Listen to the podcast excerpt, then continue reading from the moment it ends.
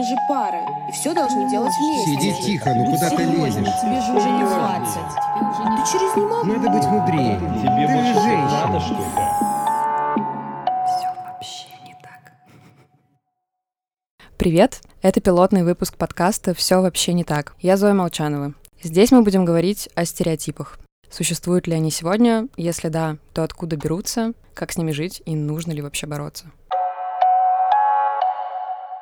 Наша первая героиня — Саша Сергеева. Привет-привет. Привет, Саш. Саша — букер модельного агентства Genome Models, автор телеграм-канала Fab Models Live. А еще вам наверняка попадался материал на Wonderzine, в котором она рассказывала, как в 2017 году ей диагностировали редкое аутоиммунное заболевание — ревматоидный артрит. Все правильно, да. Чем больше людей об этом узнает, тем лучше. Это классно, конечно. Хочется понять, почему мы ломаем себя и свое тело по разным вообще причинам, чтобы там условно отвечать каким-то навязанным стандартам, которые мы сами принимаем, стать успешными, исполнить мечту, угодить, не знаю, родителям, бойфренду и вообще стать лучшей версией себя, а потом, ну, выясняется, что у тела вообще другие планы. И прежде чем, наверное, мы перейдем к основной части, мне хочется начать с философского вопросика, и абсолютно уже заезженной фразы «Мое тело, мое дело», как ты понимаешь для себя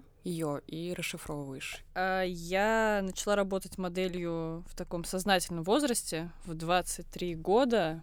Подгоняли меня под рамки, что я должна была и худеть, и быть все время в параметрах. Но моя сама вот модельная вот эта история началась чуть раньше, когда я была в МГИМО.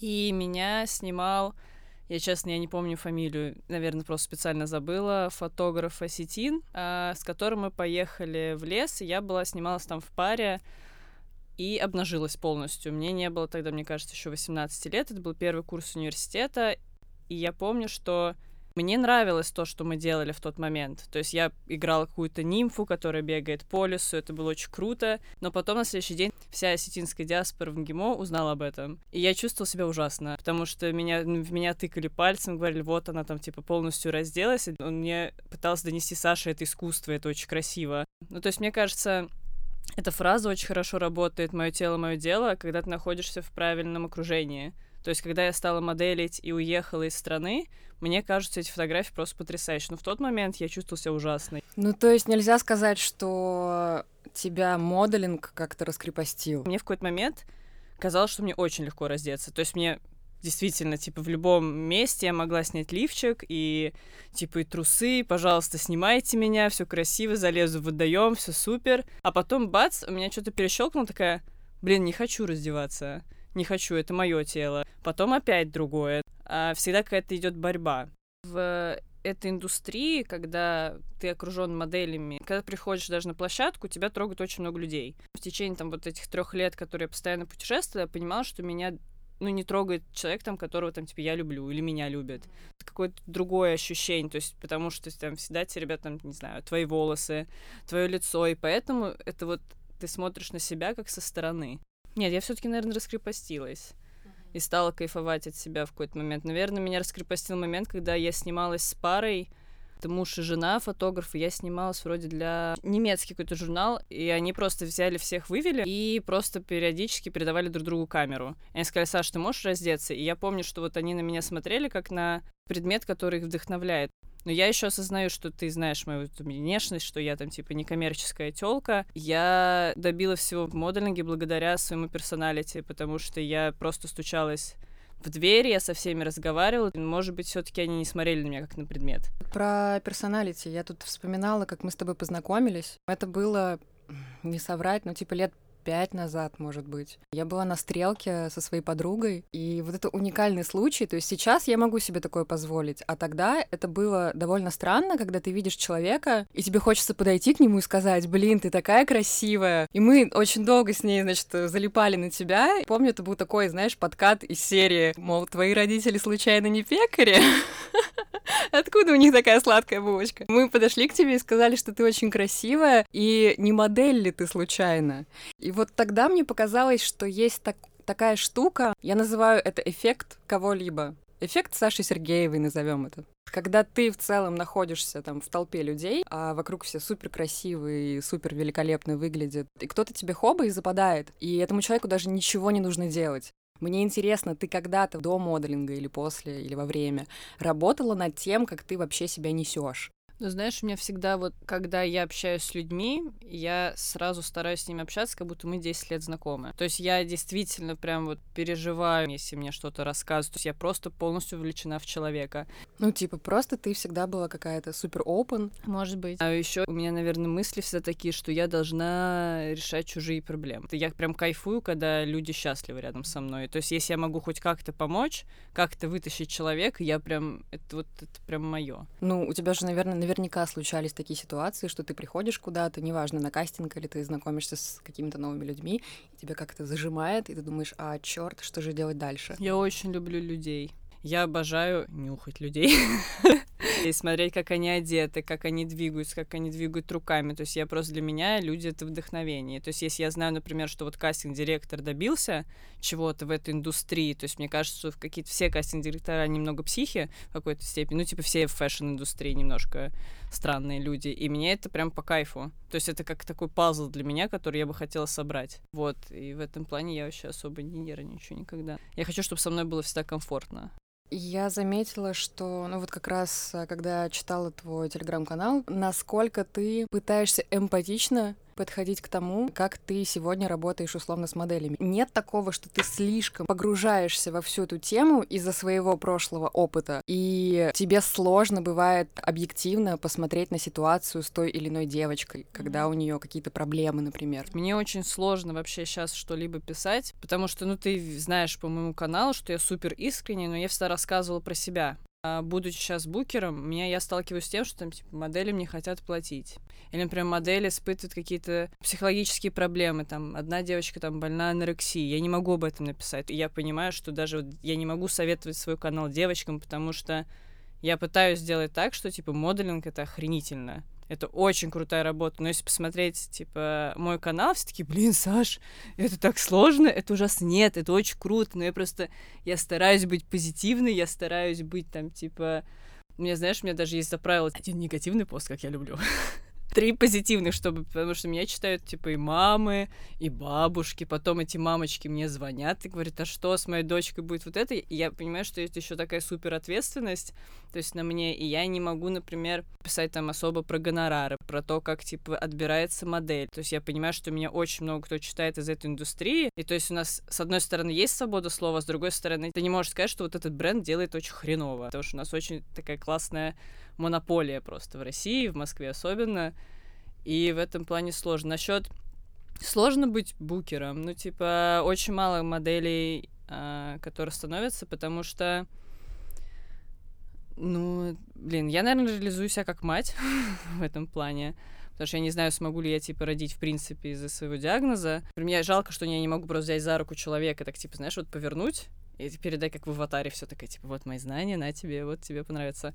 Но я же вижу, например, как мальчик, например, или девочка поехали в первую поездку, и я понимаю, как это они раскрылись. То есть мне очень нравится видеть, что, например, если из маленького города кто-то приехал, потом этот человек стал заниматься йогой, учится английский, потому что мы вкладываемся в модели, мы пытаемся, типа, чтобы не было расстройства пищевого поведения. Мы помогаем, типа, с родителями, со всеми общаясь. То есть это такая классная работа, которая сделает, наверное, вот из всех моделей, с которыми мы работаем, если они останутся с нами, это будут очень сильные личности. Я знаешь, о чем думаю? Давай какое-нибудь такое краткое брифля. Расскажи как-то поступательно про свою карьеру.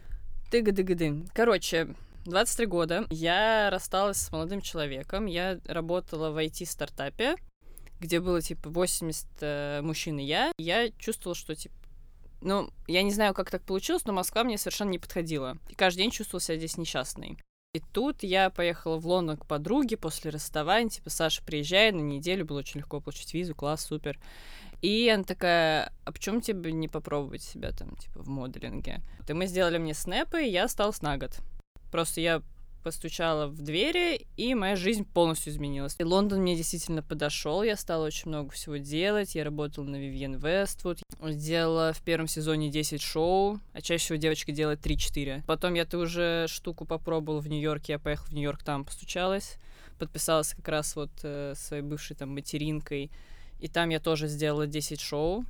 Потом обратно вернулась в Лондон, и, э, знаешь, я просто... Вот сейчас бы я не смогла так жить, как я тогда жила. То есть, типа, в модельных апартах, вот это все. Но я настолько кайфовала, что я в другой стране.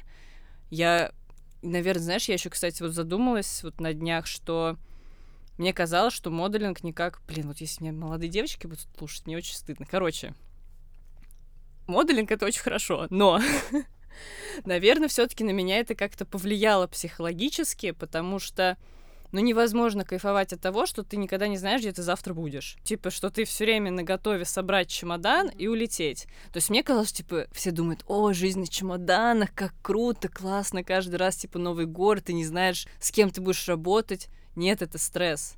Я же перестала сейчас моделить, в принципе. Корона мне очень помогла, когда я сейчас вот, ну, вернулась. Это была вот моя последняя, типа, поездка. Я приехала, и я до сих пор такой испытываю кайф, что мне не надо собирать чемодан. Я не парюсь из-за параметров, кайфую от своего тела, я кайфую от себя, от того, как я сейчас живу. То есть Москва сейчас очень крутая для меня. Но это потребовалось где-то вот, ну, типа, полгода, год почти, mm-hmm. чтобы я отошла даже от моделинга. То есть все равно Тебе кажется, что это прикольно, типа, все тусовки, общения, но, наверное, типа, я не справлялась. Я не представляю, как девочки действительно начинают модель в 16. Поэтому, наверное, есть сейчас мы, потому что я не хочу, чтобы у них было то же самое, но что стало со мной. То есть я все время супер позитивно, типа, ой, да ладно, нога отказалась, что там, все нормально. Вот. Я лечу после химии, там, типа, на от кутюр в Париж. Ой, не сделал ни одно шоу, там, ну ладно, съем 10 круассанов. Но, с другой стороны, знаешь, я смотрю, разговаривая с подростками, они такие чил. Может, просто с возрастом это приходит, это тревожность, эти панические атаки, это непонятное, какие-то вопросы к своему телу, к отношениям. Это у меня, я не помню, что у меня такое было. То есть я даже не помню, что у меня это было со мной, типа, в 23, в 22. Это либо это какое-то общее настроение сейчас у всех, и... Вообще, у тебя есть психолог? Да. Ты ходишь давно? Слушай, я ходила полгода. Перед карантином я перестала к нему ходить, к сожалению. Денег не было.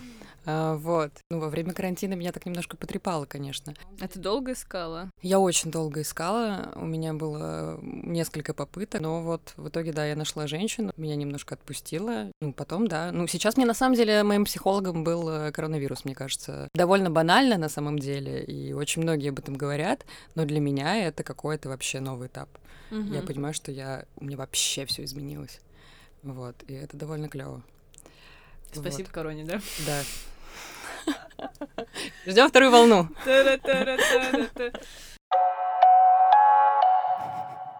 Эксперты для этого выпуска мы нашли с помощью сервиса по подбору психотерапевтов Мета. Сегодня с нами в студии Анастасия Бородкина, немедицинский психотерапевт. Настя, здравствуйте. Здравствуйте, Зоя. А расскажите, пожалуйста, что же значит немедицинский? А, я не врач, я психолог. У меня есть два российских образования, психолог-консультант и клинический психолог. И европейское образование, скажем так, а, в методе психотерапии, который называется транзактный анализ. Я, например, для себя понимаю, что, допустим, психолог и психотерапевт различаются тем, что один может назначать препараты, а другой не имеет права это делать. Да, все верно. А, врач-психотерапевт, он может э, посмотреть физиологию и назначить какие-то препараты. Э, психолог препараты не назначает. Но в случае, если вы понимаете, что, например, э, вашему клиенту нужна помощь, допустим, с препаратами, то вы можете отправить его там к коллеге, который занимается этим. Да, конечно. А что вообще такое аутоиммунка с физической стороны и со стороны головы? Я не врач, поэтому я не разбираюсь в медицинских диагнозах. Я работаю э, в больнице, в Центре профилактики и борьбы со СПИДом, в Московском городском центре. Я работаю с людьми, которые узнали о том, что у них диагноз ВИЧ. А, ну, не я одна, мне вместе со мной работает врач-психотерапевт. Мы ведем группу а, группа психологической поддержки. Я знаю что-то про ВИЧ, про аутоиммунные заболевания я знаю мало. Знаю, что, ну и медики могут опровергнуть мои слова, да, что аутоиммунные заболевания это когда наоборот иммунные клетки слишком много, слишком агрессивны mm-hmm. и агрессивно воздействуют на свои собственные ткани. Mm-hmm. То есть, по сути, это противоположность ВИЧ. В этом есть сходство, потому что психологическая реакция будет а, одинаковая. Человек сталкивается с тем, что его здоровье а, никогда уже не будет прежним. Сколько займет адаптация, э, неизвестно. Все люди разные, у всех разная психика. Тут есть такие стадии принятия своего заболевания, как стадии проживания горя. Их можно сравнить со стадиями проживания потери, потери своего здоровья. А они двигаются по спирали, и на каждой витке спирали можно несколько раз проживать эти стадии. Первая стадия — это стадия отрицания, когда вначале человек отрицает, что он э, болеет чем-то, и очень часто на этой стадии люди не обращаются к врачу, то есть они узнали свой диагноз, и дальше они ничего не делают. Это защита психики. Психика так справляется с тем, что случилось с человеком. Вторая стадия — это стадия гнев когда человек очень злится, и он может злиться не только на себя, но и на других людей, на свое начальство, на медицину, на врачей. Следующая стадия — это торги, когда человек начинают ну, заключать как бы сделку. Сделка может быть с Богом. Это просто такое, типа, как магическое мышление. Я не умру, пока мои дети не закончат школу. Я буду ходить э, каждое утро на службу, ставить свечки, я выздоровлю, и окажусь, окажется, что я здоров. И после торгов, когда человек понимает, что они не сработали, что диагноз все равно есть, что сделка не получилась, наступает стадия депрессии. Вот на этой стадии человек может обратиться к психотерапевту, потому что он уже понимает, что что-то не то, что нужно что-то менять нужно что-то делать. Пятая стадия — это стадия принятия, когда человек принимает свою болезнь. И вот все эти стадии, которые я перечислила, они двигаются по спирали. После принятия может снова наступить человек уже вроде принял свой диагноз, э, смирился с ним, и тут неожиданно, бац, и вот что-то ему при приходит в голову. Нет, у меня ничего нет, то есть снова перейти там на стадию отрицания, гнев и так далее, пока э, не, не придет к завершению, к окончательному принятию. Это мы и делаем в психотерапии. Все вообще Лондон, Нью-Йорк, а Милан, все было классно, типа везде заплейсено, все хорошо, делаю шоу, живу постоянно где-то, и это очень круто. Ну подожди, а у тебя изначально была такая история, что тебя прям везде утверждали, все было супер, э, ну как бы ты стартанула мощно. Мощно я стартанула, ты знаешь, это, наверное, э, первый заход модели на каком-то рынке, если она понравилась кастинг-директору какому-то одному, то все, у нее прям пум. А у меня, потому что нестандартная внешность, и я зашла, вот это как раз был период, когда типа Edge Models, вот это все, все таки о, поэтому все было классно. Я не могу сказать, что типа я много зарабатывала, потому что, ну как вообще работает эта индустрия? Ты делаешь имя типа в Европе, а потом едешь зарабатывать бабки в Азию. Вот, и это типа рабочая схема, потому что бабки есть только в Азии. А потом очень мало делала лукбуков, каталогов. То есть я была девочка-шоу, которая, знаешь, там типа я вот отработала вот эти 10 шоу, мне хватало там типа этих денег на полгода, которые я там получала спустя там типа три месяца. Но я никогда не была типа money girl. Это очень забавно, мне всегда было, типа, это обсуждать с коммерческими девочками, там, бразильянками, которые такие, вот, мы, нам надоело снимать эти купальники, эти свадебные платья, Просто они за одну съемку там получают 2000 евро, и ты такой, да, а я вот сейчас в журнале бесплатно снимусь, все супер. Вот, но я кайфовала, все было классно. Сама эта штука с этим с ревматоидным коснулась меня в Лондоне тогда. Я была на тусовке у своего, типа, в агентстве. Я не пила алкоголь, я просто себя почувствовала плохо, и потом, типа, я такая, бац, у меня отказали ноги, тело, и я такая, боже, что, что это такое? И мне распухли там ноги до 40 какого-то там размера. Мне сказали, ой, выпей парацетамол в Лондоне. Такие, типа... Ну, тебя так и не приняли тогда в больнице в Лондоне, да? Они просто дали мне таблетки, типа, и, ну, это, честно, была супер классная и смешная история, потому что моя подруга она везла меня в инвалидном кресле. Если ты не, не нажимаешь на две ручки, то ты ее переворачиваешь, это инвалидное кресло, я упала, вот, и я потом отключилась, она мне, знаешь, это, когда модель даешь нюхать круассаны, она, типа, постоянно худеет. На, на шатырь просто модельный. Вот, и я поехала, мне поставили диагноз ревматоидный артрит тогда в Москве. Ну, тебе сразу, тебя не, не таскали по каким-то суперанализам? У меня кровь была вся супер, но показали снимки когда я сидела с врачами, они такие, типа, боже, как все разрушилось, это же потрясающе, мы, типа, положим это, это в учебник, и все будем это изучать, такая, Спасибо, я все еще здесь. Еще, знаешь, вот забавно про... Когда мне поставили диагноз, я, ну, я дура. Ну, то есть я в... я дура, потому что я такая, боже, как классно модель с ревматоидным артритом. Я на этом вылезу. Это будет, блин, это сейчас вот это вот э, трансгендер, это все обсуждается, как классно. Я такая, Diversity. да, yeah. такая идиотка просто, типа, надо было в первую очередь просто подумать о себе. То есть мне сейчас вообще не хочется говорить о болезни, мне настолько, ну, как это тяжело это делать. Мне очень часто пишут, типа, Александра, дайте комментарий, как вы себя чувствуете. Очень много есть народу, который хуже, чем я чувствуют, поэтому и плюс психологически просто, ну, представь, я вот сделала химию, и я просто через неделю полетела на неделю моды. Я настолько не хотела поверить в то, что я не могу вести такую жизнь, как была раньше. Все идут на тусоваться, все пьют алкоголь. Я такая, блин, а я, а я не могу так же танцевать. У меня, у меня ноги отказывают, я, я не хочу.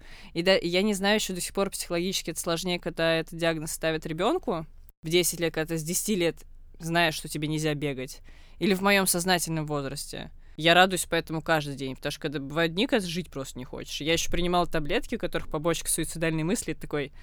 Знаешь, ты просто, типа, я была там в Милане, мне подтвердили на директ букинг, я просто прилетаю, я спускаюсь, и меня встречает... Там была история про мотоцикл. Да, очень пьяный водитель, ну, типа фотограф, его ассистент, и фотограф был на мотоцикле, а ассистент был, типа, на тачке. Я такая думаю, м-м, кто же более пьяный? Я выбрала мотоцикл. Я просто помню, что очень круто, меня подтвердили на офигительную работу, там, типа, на съемку, и я в Милане, типа, все мечтают быть в Милане. И я просто еду, я понимаю, что, о, было бы классно сейчас разбиться. Но ты в этом плане лучше это отслеживаешь, потому что понимаешь, что это побочка. То, что это не твои действительно мысли, а вот так вот. А, получается, что ты стала букером своего же агентства, так? Да, да. Э, как давно это произошло? Я вначале занималась пиаром генома, ну, то есть просто вела, типа, СММ и параллельно моделила, потому что мне очень нравился. Я училась там считывать типажи, вот это все. Потом а, Эля ушла из агентства, в котором она работала раньше, и сделала свое агентство. Эля... Это мой букер, мой агент. Мгм. Вот, она директор агентства Геном. И она меня позвала с собой, то есть как модель вначале, а потом уже, когда я была на последнем контракте в Азии, где я налом складывал все в лифчик и понимала, что это моя классная поездка, я все больше не поеду никогда. Китай. У меня тут, кстати, выделена, знаешь, какая фраза из одного из твоих первых э, видео, э, где ты говоришь, ну чё, Саш, ты уже заработала свой первый миллион? Вот он. Вот, наконец-то, да. И я пошла за Элей, и потом Эля предложила мне стать э, букером. Но это вообще такой, ты по-другому это все. Ну, то есть я знаю, как работает э, модельный мозг. Прям считываю это все, то есть с чем сталкиваются девочки, как надо, что им нужно сказать. То есть, например, Саша, почему меня не утвердили на кастинг? Моя мама там считает меня самой красивой, да? Это, и ты начинаешь, у тебя будет стержень, который типа... Да, тебе это поможет. То есть представьте, как классно, что ты... Потому что в жизни особо люди ходят на интервью, там типа 3-4 интервью, да, перед тем, как они устроились на работу. Ну, может быть, если корона, то больше. Модель проходит таких интервью 100 за неделю. И там, типа, 85 отказов. И в этом плане психологически это сложно. Но я не могу сказать об этом ребенку, что, типа, почему тебя не утверждают. То есть мне надо донести, что ты не подходишь по концепции, не то время. Это настолько еще работает эта удача. То есть я, например, понимаю, что надо правильный момент. То есть я на Vivian West, как я попала, я зашла не в ту дверь просто, как бы.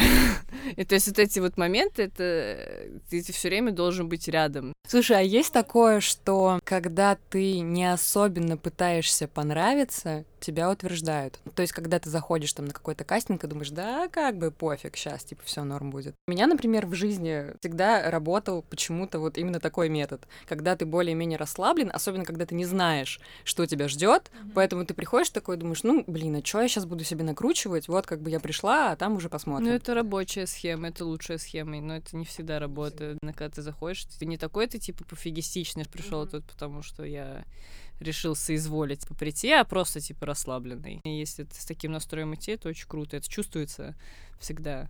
А ты чувствуешь, кстати, людей, у которых типа тревожность, например, сейчас? Да, бывает такое. Бывает всегда. А ты думаешь, что сейчас больше окружена здоровым? У тебя здоровое окружение? Слушай, ну я же очень верю в то, что что излучаешь, то и получаешь. Поэтому это же касается вообще всего. Неважно, работодателя, каких-то знакомых друзей, романтических отношений. Типа, если у тебя состояние какое-то супер тревожное, и тебя вечно что-то триггерит, и ты там страдаешь внутри, или ты задаешься какими-то вопросами, на которые нет ответа, э, ты притягиваешь к себе точно таких же людей. Ну, чаще всего. Вот. И потом, когда у тебя уже внутри что-то меняется, и, а этот человек там, допустим, не меняется, ты такой, Черт. вау, а, и что мне с этим делать дальше? Вот. И вот сейчас я как раз понимаю, что у меня, я, я излуча- излучаю что-то другое, наконец-то. Блин, это классно, это правильно. Ну да, надо так и жить, мне кажется, знаешь, таким вот на- настроем, и тогда все будет классно. Слушай, расскажи, а какие у тебя вообще отношения были с самой собой до моделинга? Была ли ты в конфликте с собой? И когда ты начала испытывать какие-то сложности, когда уже твоя карьера пошла в гору? Ну, Знаешь, мне как будто до моделинга какая-то не было жизни. Наверное, моя жизнь началась в 23. Я знаю, что нельзя так отказываться от того, что было до. То есть, типа, и там и школа, и, не знаю, институт, но с телом... Блин, я всегда была с бедрами не в параметрах. То есть у меня всегда была задница. Всегда была. Очень нравилась всем моим бывшим, да, ну как бы для модельной карьеры это было просто типа стресс. Ну, блин, у каждой модели старой школы да, которые уже работают 2-3 года. Я надеюсь, что новые девочки, которые приходят, все таки есть какое-то осознанное потребление. А так у всех есть вот это вот ощущение, что ты, когда ты ешь, ты думаешь, когда ты поешь в следующий раз. А когда ты подросток, ты не толстеешь особо. А когда ты уже женщина, а я была женщиной, типа, в 23, то есть уже взрослая, ты особо не можешь там не поесть два дня, да, и у тебя не идут эти два килограмма или два этих сантиметра. Я понимаю, что я тоже как-то доводила себя. Мне казалось, что я толстая, да. Ну, потому что в фэшне, то есть ты идешь на кастинг Селин, и ты не влезаешь в штаны. И ты такой, что не так? Это грёбаный сантиметр. То есть я понимаю, что настолько вот просто хочется, чтобы это было здорово, чтобы просто девочки занимались йогой, они занимались спортом, и все было классно. И там, если у тебя там 91,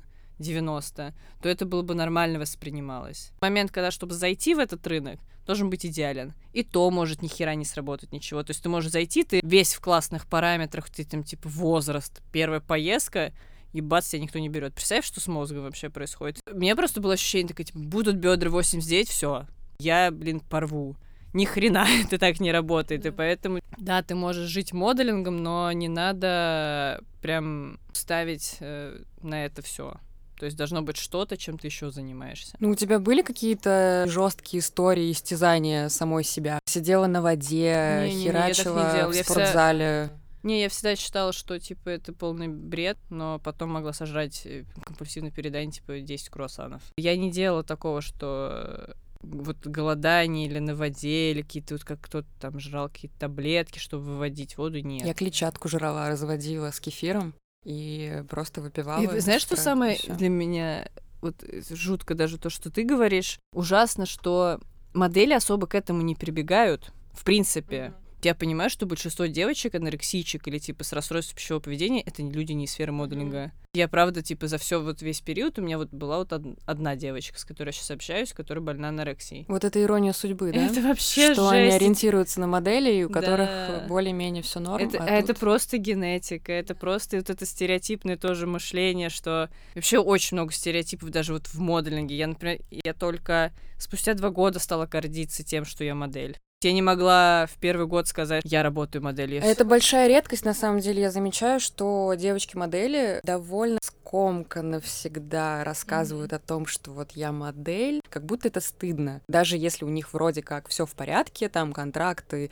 э, fashion week и и все остальное, почему так? Потому что в России очень плохо относятся к моделингу в целом. Я до сих пор отцу своему не могу э, объяснить, что это классно. Там. Я не могу объяснить своему дедушке, что типа я с высшим образованием не закончила МГИМО, и почему я не пошла работать в МИД. В Москве это вообще жесть. Блин, 25 лет ты не замужем без детей.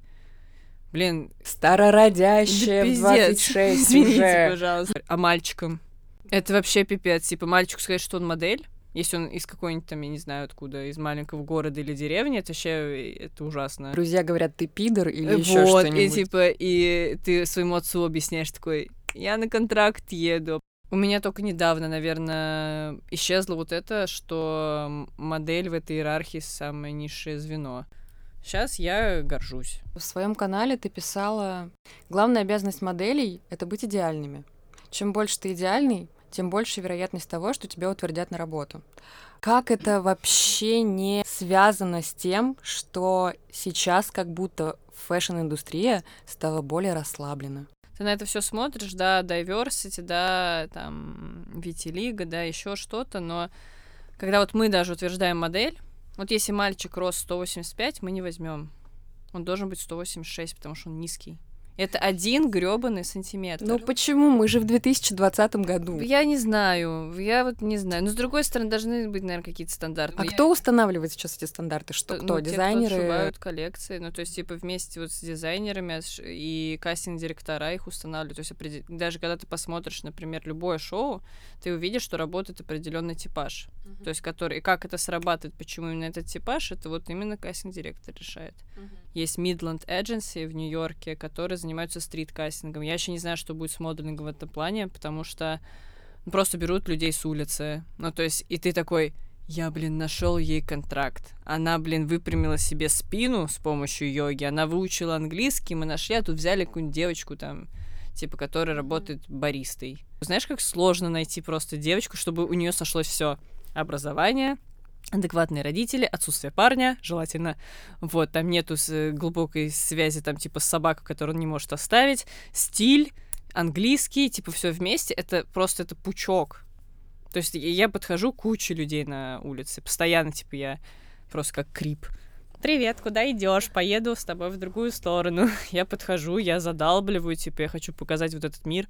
Не показываю свой телеграм-канал, потому что мало ли не то прочитают, потому что мне вообще очень сложно, даже когда я пишу, я никогда не знаю, как воспримут мой текст. Я просто помню момент, когда я написала, типа, мне задолбали писать в личку и говорить, типа, Саша, как начать встречаться с моделью? И я написала, типа, как подкатить к модели. Написала вопрос, там, никогда не спрашивайте у модели, типа, что она будет делать завтра. Модель не знает. Или, например, как прошел кастинг, тебя взяли, модель не знает. То есть какие-то вопросы, и потом такие... И в конце я написала одну строчку, типа, а как подкатить к модели? Ну, лучше всего к ней подкатить на Ламборджини. От меня отписалось 50 человек. Мне написали, почему я пропагандирую, что все модели шлюхи.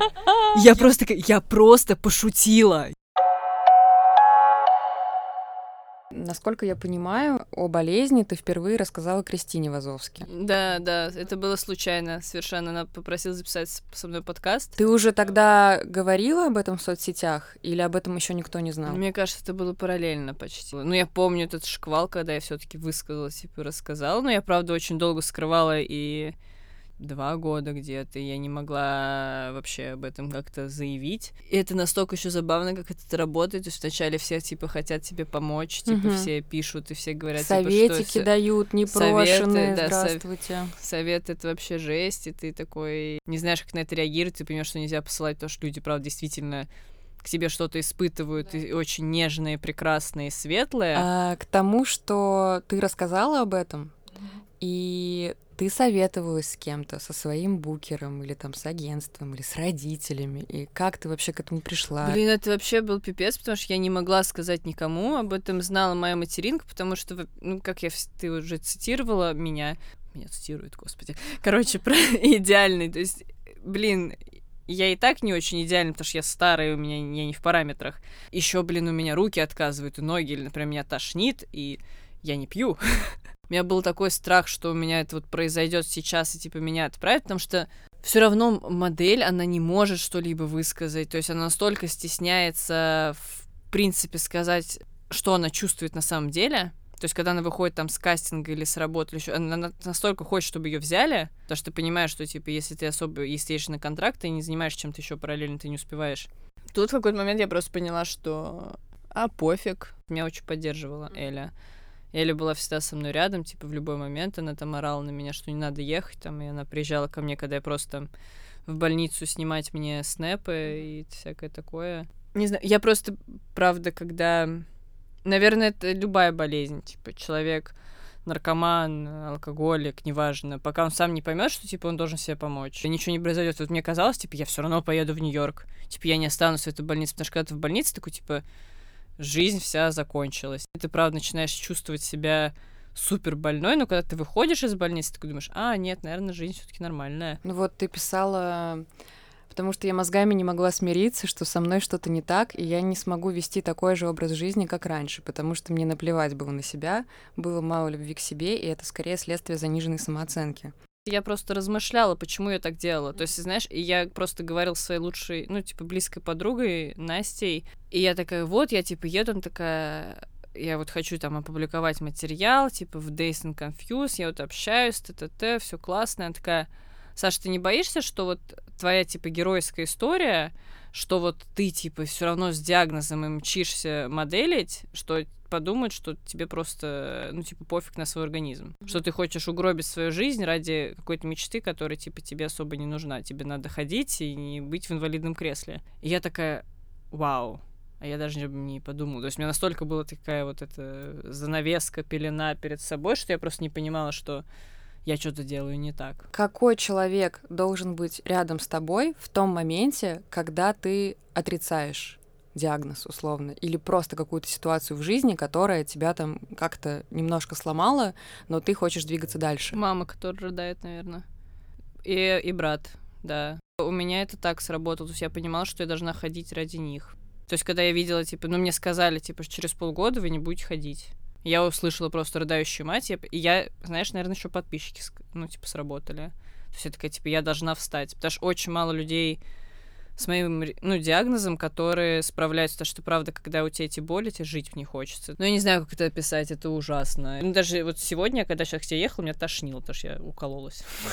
Я просто еду, я понимаю, что надо просто переждать, типа, все нормально, все, ты все время с собой разговариваешь. То есть, когда это, когда болезнь происходит с тобой, то она с тобой каждый день. Когда меня спрашивают, испытываю ли я сейчас боли, я настолько к ним привыкла, что я не могу сказать, испытываю я их или нет. Близкие проживают э, те же стадии горевания по здоровью своего близкого человека. Насколько бы мы не считали себя искусными актерами, актрисами, и как бы мы не фантазировали о том, что мы можем каким-то образом обезопасить наших близких от наших реакций, они все равно все чувствуют, как, как дети. Вот когда, э, когда родители шепотом разговаривают на кухне, дети еще больше понимают, знают и слышат. Часто близкие считают, что ему нужна помощь, а мне нет. Угу.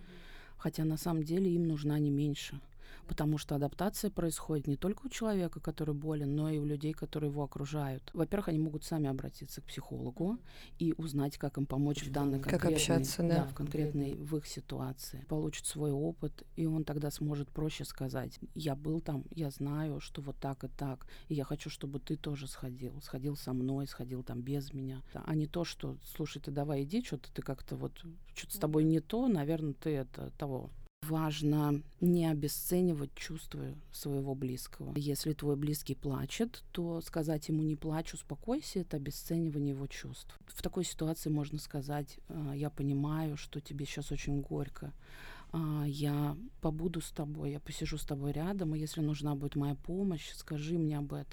Есть личность, есть болезнь и личность всегда сильнее болезни. Мы можем справиться с ситуациями с должной поддержкой, с должной помощью. Своим клиентам я всегда говорю, кто вас поддерживает. И бывает, что люди сначала отвечают, никто, у меня нет поддержки. И когда начинаешь исследовать и выяснять, находятся и Вася, и Маша, и, и даже мама с папой тут неожиданно появляются. И оказывается, что ко всем этим людям можно обратиться. И очень важно говорить им о том, как как это поддержать меня. Можно говорить своей, своей подруге, что я просто хочу посидеть и поплакать рядом с тобой. И спросить ее, можешь ли ты это сделать для меня. Потому что у подруги тоже есть свои границы. Она может сказать, я не готова, мне это будет тяжело. Да, но я могу тебе помочь тем-то, тем-то, тем-то. Я э, нашла в твоем канале где-то текстов 5 или 4, где упоминался ревматоидный артрит, я просто в поиске вела. А, ну, то есть я понимаю, что ты все-таки не то, чтобы активно об этом рассказываешь. А когда ты говоришь о болезни, вот даже, знаешь, бесит, когда тебя жалеют. Это настолько вымораживает. И знаешь, вот, например, когда вот меня только вот коснулся, это я вот иду с друзьями, такие, а тебе нормально идти? Боже, пожалуйста, заткнитесь. Пожалуйста, все А вот нормально. какой, какой топ вопросов самых дурацких, которые тебе задают всегда об этом? Очень забавно, когда я два года не пила. А мне очень нравилось, когда я приходила на тусовки, типа, блин, ты так классно двигаешься, а что ты принимаешь? Такая, я на метатрексате 10 миллиграмм, колюсь каждую пятницу. Они такие, вау, а что это? Я такая, блин.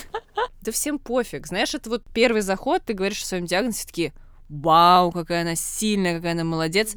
В глобальном плане ты одна с этой болезнью. Тебя жалеют только супер близкие. Ну, знаешь, вот даже когда тебе жалуются, там тебе говорят, вот там, я не знаю, у меня там что-то болит, такой, ой, бедненький, да, но особо ты ничего не испытываешь-то. Все просто такие страдающие. Важно, чтобы вот, ну, когда я рассказала, все в первый раз, у- м, большинство людей знают, что такое ревматоидный артрит.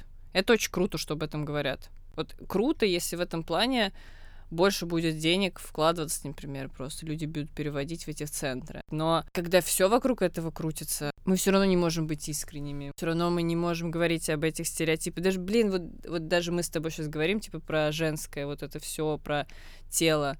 Ты все равно на подсознательном уровне выставляя, типа, полуголую фотку, ты такой, типа, черт. В какой-то момент получаешь какой-то комментарий, типа, в личку или еще что ты понимаешь, блин, хочу это теперь удалить.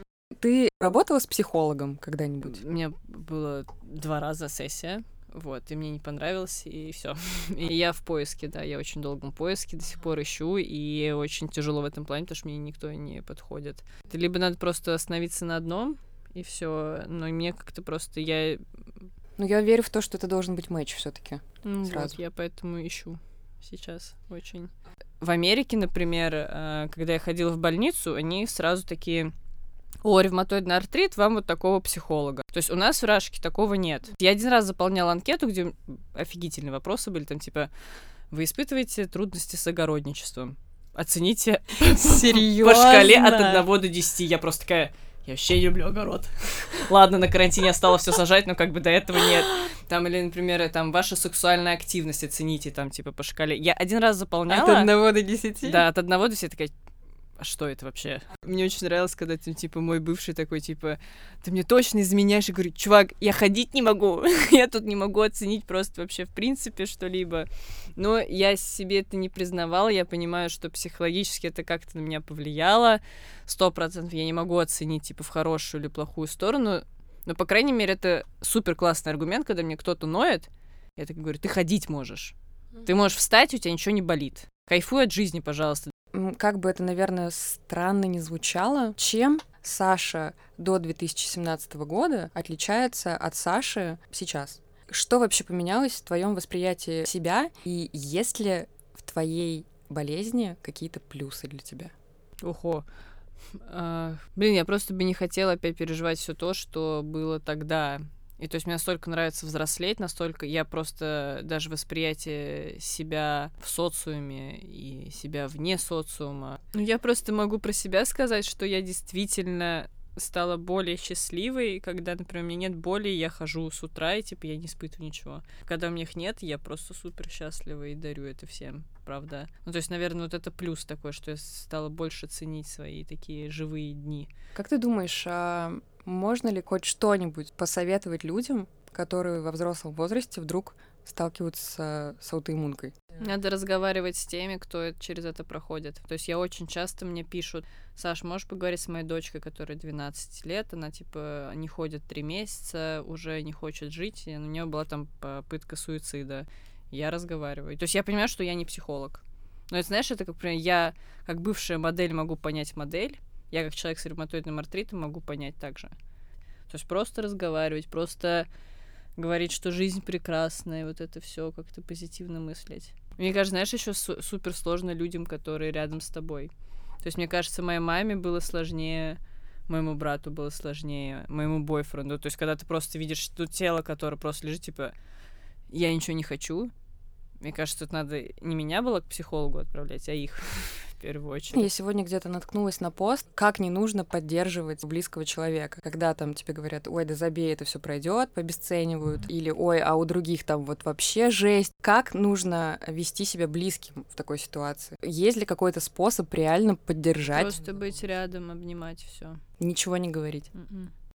Не знаю, это правда, когда просто ты чувствуешь, что ты не один. И все. Вот даже когда вот я лежу в больнице, ко мне приходят, даже если какие-то крипы из моих подписчиков в Телеграме, я безумно им счастлива.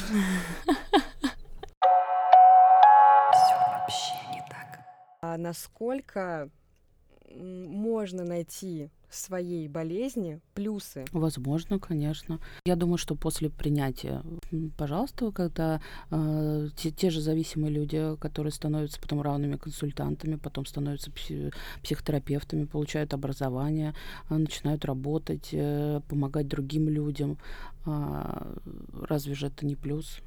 А у них э, они такой опыт имеют, который э, очень важен для людей, которые приходят в реабилитацию. Этому не научишься нигде. И это был, по сути, их минус, да, когда они были э, зависимые, когда они были в этом процессе. Это был их минус, это убивало их. А потом это стало их плюсом и дало им новый, новый росток жизни, как бы. Вот э, человек, он всегда как будто бы остается один на один со своей болезнью. И никому принять его чувства, ему не с кем поделиться. И человек может так жить годами.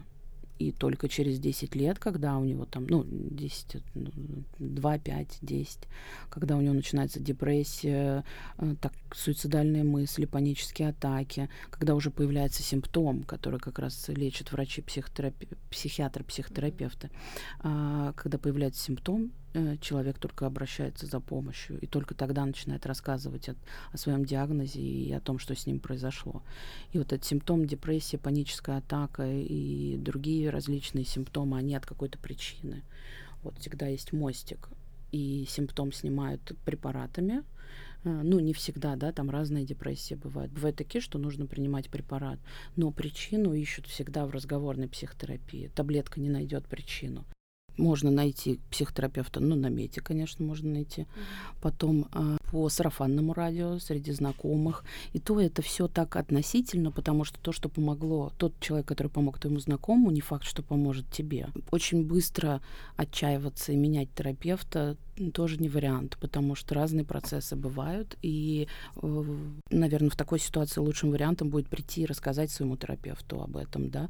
И на прошлой сессии вы сказали то-то, то-то, а я почувствовал в этот момент на вас гнев, злость или печаль или еще что-то, и, ну, это, конечно, уже нужно какой-то иметь, просто, просто можно прийти и сказать, мне не понравилось, mm-hmm. как вы сделали то-то, то-то и то-то, да, то есть не сразу отчаиваться и уходить, а рассказать о своих чувствах, о своих проблемах, своему терапевту. Ну и, конечно, как я рекомендую своих коллег. По такому принципу, если человек, у него есть обучение в психотерапии минимум 500 часов в каком-то методе, в каком-то подходе, психоанализ, транзактный анализ, гештальт-терапия, если этот э, психотерапевт или психолог проходит супервизии, и если у него есть своя личная терапия, ну, это говорит об их ответственности это ответственность любого психотерапевта, психолога, брать супервизии, проходить личную терапию и иметь обучение в каком-то подходе. Почему в 2020 году все так часто ставят себе диагнозы самостоятельно, особенно каких-то психических расстройств? Блин, ты помнишь, три года назад было очень модно биполярочка? Да. Очень модно в какой-то момент там типа стал бикрам йога. Да. Просто тренд тренд, сейчас тренд ходить к психологу. О, к какому психологу ты ходишь? Что будет дальше, я не знаю. Но это классно, что все начинают задумываться просто, и, может, действительно люди, у которых есть что-то, они пойдут и вылечатся, но в этом плане это прикольно, что еще год назад люди стыдились, что не ходят к психологу. Чего ходишь к мозгоправу? Комментарий моего дедушки. Сейчас это считается нормой. Это норма пить э, противозачаточные, это норма покупать э, женскую виагру. Я не знаю, там, типа, какие-то такие вещи, что, типа, люди стали больше говорить в этом плане, там, это классно. Классно просто на один уровень разместила психические расстройства, секс и... Бикрам-йогу. Да, и бикрам-йогу. Все нормально. Молодец, Саш. Блин, мне кажется, тут еще, знаешь, такой перевес, опять же, в сторону того, что вот сейчас все говорят вокруг про какую-то эту осознанность, про то, что мы все уникальны, что у каждого свой путь, что, мол, не смотри на других, живи свою жизнь. И в итоге ты как бы такой, да, какую-то свою уникальность достаешь и говоришь о ней, а потом получается, что все равно вот этих всех уникальных людей стадо.